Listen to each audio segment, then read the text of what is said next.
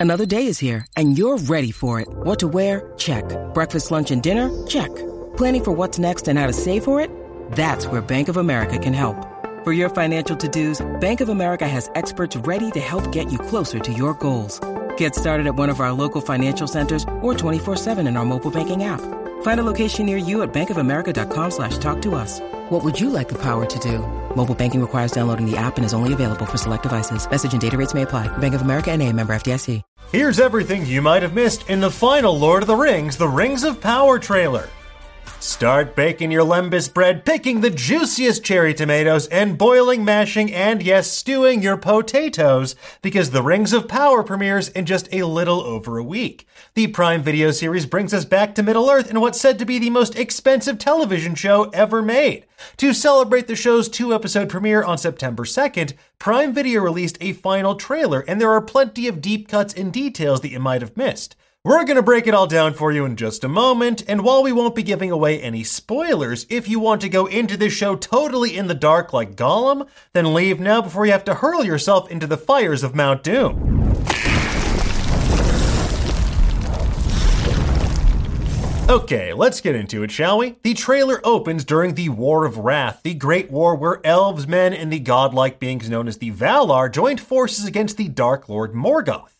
This brutal conflict brought about the end of the First Age as we know it, and as we've seen from multiple trailers, left a lot of dead bodies in its wake.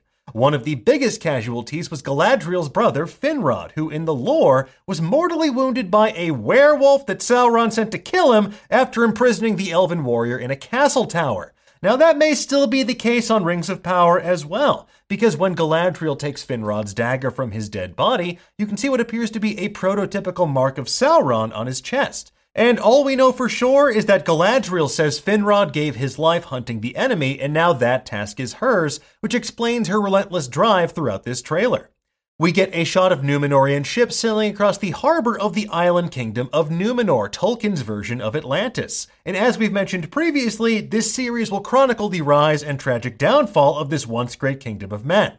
We briefly met one of its mightiest warriors, Elendil, who plays a pivotal role in the battle against Sauron. His son Isildur, who we glimpse later in the trailer, does too, but he isn't the best when it comes to follow through. Isildur! Elendil is the head of the House of Andúnier, an offshoot of the royal house of Numenor, who are still faithful to the elves and the Valar. It's implied here that Galadriel will seek his help to combat this rising evil in Middle Earth.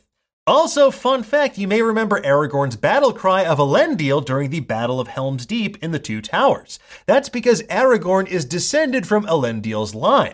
And speaking of that line, later we get our first shot of Eärien, Elendil's daughter and Isildur's sister. She seems to be taking the place of Anarion in the books, who would go on with Elendil and Isildur to establish the kingdoms of Arnor and Gondor. We also see the dwarven princess Disa telling Durin IV that one day Khazad-dûm will be his kingdom. We also get a better look at Khazad-dûm in its thriving underground glory later on as two dwarven guards escort Elrond along a walkway. And while we will see a Balrog in this series, this is long before the dwarves here delved too greedily and too deep for that sweet, sweet mithril which we did see in a previous trailer.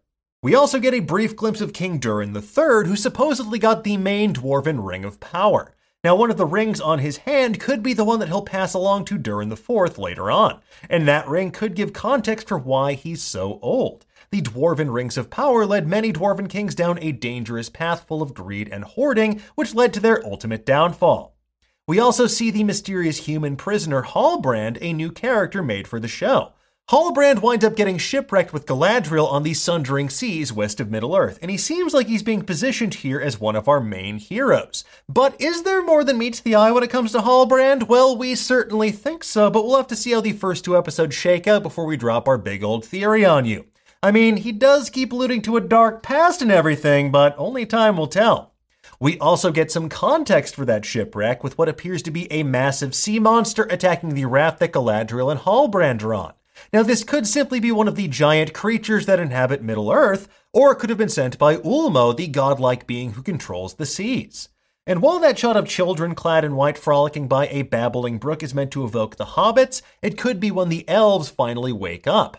Elves are also known as the children of Iluvatar, and Iluvatar is the great deity who created elves and men on Middle Earth. When the elves were created, they awoke and settled the Bay of Cuiviénen in the far, far east, perhaps like what we see here. Much more sinister are those mysterious figures clad in white robes. As we saw in a previous trailer, the main one wielding the staff seemingly dabbles in dark magic. Now, these could perhaps be servants of Morgoth showing up in a flashback trying to corrupt the elves in their early days, or they could be lingering remnants of Morgoth's minions trying to bring about another great evil in Middle Earth. Maybe something that rhymes with Schmauron. It's not even it's not even good. It's it's still an S. Anyway, there's just something sinister about that weird melted face on the main robe guy's chest piece. I don't trust him. Let's move on.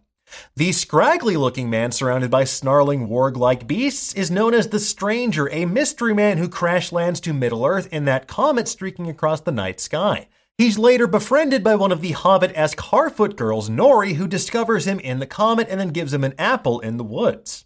We also get quick shots of Gil-galad, the High King of the Elves in Lindon, and Míriel, the Queen Regent of Numenor. She's standing opposite Pharazôn, her cousin, who marries her to seize the throne for himself, so clearly someone's been watching House of the Dragon. And also, you should watch All Kings Considered every Monday. Anyway, moving on. This neatly illustrates a divide we'll see between these two characters. Míriel was raised to sympathize with the faithful, those Numenorians who maintain friendly relations with the elves and the Valar, whereas Pharazôn represents that other more selfish nationalist faction that puts men and the Numenorians above all others. As we'll see, it's a divide that will ultimately have catastrophic consequences in the long haul, and we maybe get a look into said consequences when fire rains from the skies behind Isildur and then a ship explodes in the Numenorian harbor later in the trailer. We also get glimpses of Arondir arriving in Tir Harad, the human land to the south, where he meets and falls in love with Bronwyn, a local healer. At one point, we see Arondir fighting off orcs in the forest of Tir Harad, saving Bronwyn's son Theo from certain death, and that could be what brings these two characters together initially. Thankfully, though, the Numenorian cavalry will also arrive to clothesline those pesky orcs that do make it to town. In previous trailers, Theo was the one who found that shadowy Morgul esque blade, so clearly this kid is a magnet for like world ending evil. Now, the bigger questions here are how does Arondir get taken captive before his sick leaping attack?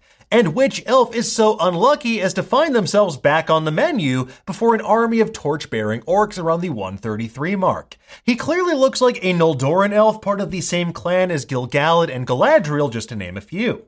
But you know what? It's okay for those elves because when they're not running from murderous bands of orcs, they're having nice feast with the dwarven prince Durin the Fourth back in Lindon. At least they are if you're Gil-galad, Elrond, or Celebrimbor. Other times you're collapsing from exhaustion as Galadriel leads you across an icy mountain path. And this is almost definitely somewhere in the Forodwaith, possibly Mount Gundabad.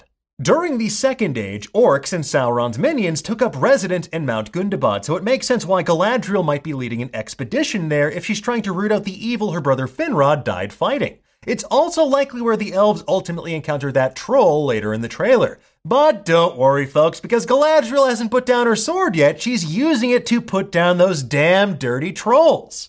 Anyway, folks, there you have it. That's everything we spotted in the Lord of the Rings, The Rings of Power's final trailer. We'll have plenty of other deep dives coming your way in the days ahead, and even more coverage when the series premieres on September 2nd. For now, though, tell us what did you think of this trailer? Did you spot anything that we missed? Hmm. All right, then, keep your secrets. Good. Let us know in the comments below, and for the latest and greatest in the world of pop culture, make sure you stay tuned to Nerdist.com.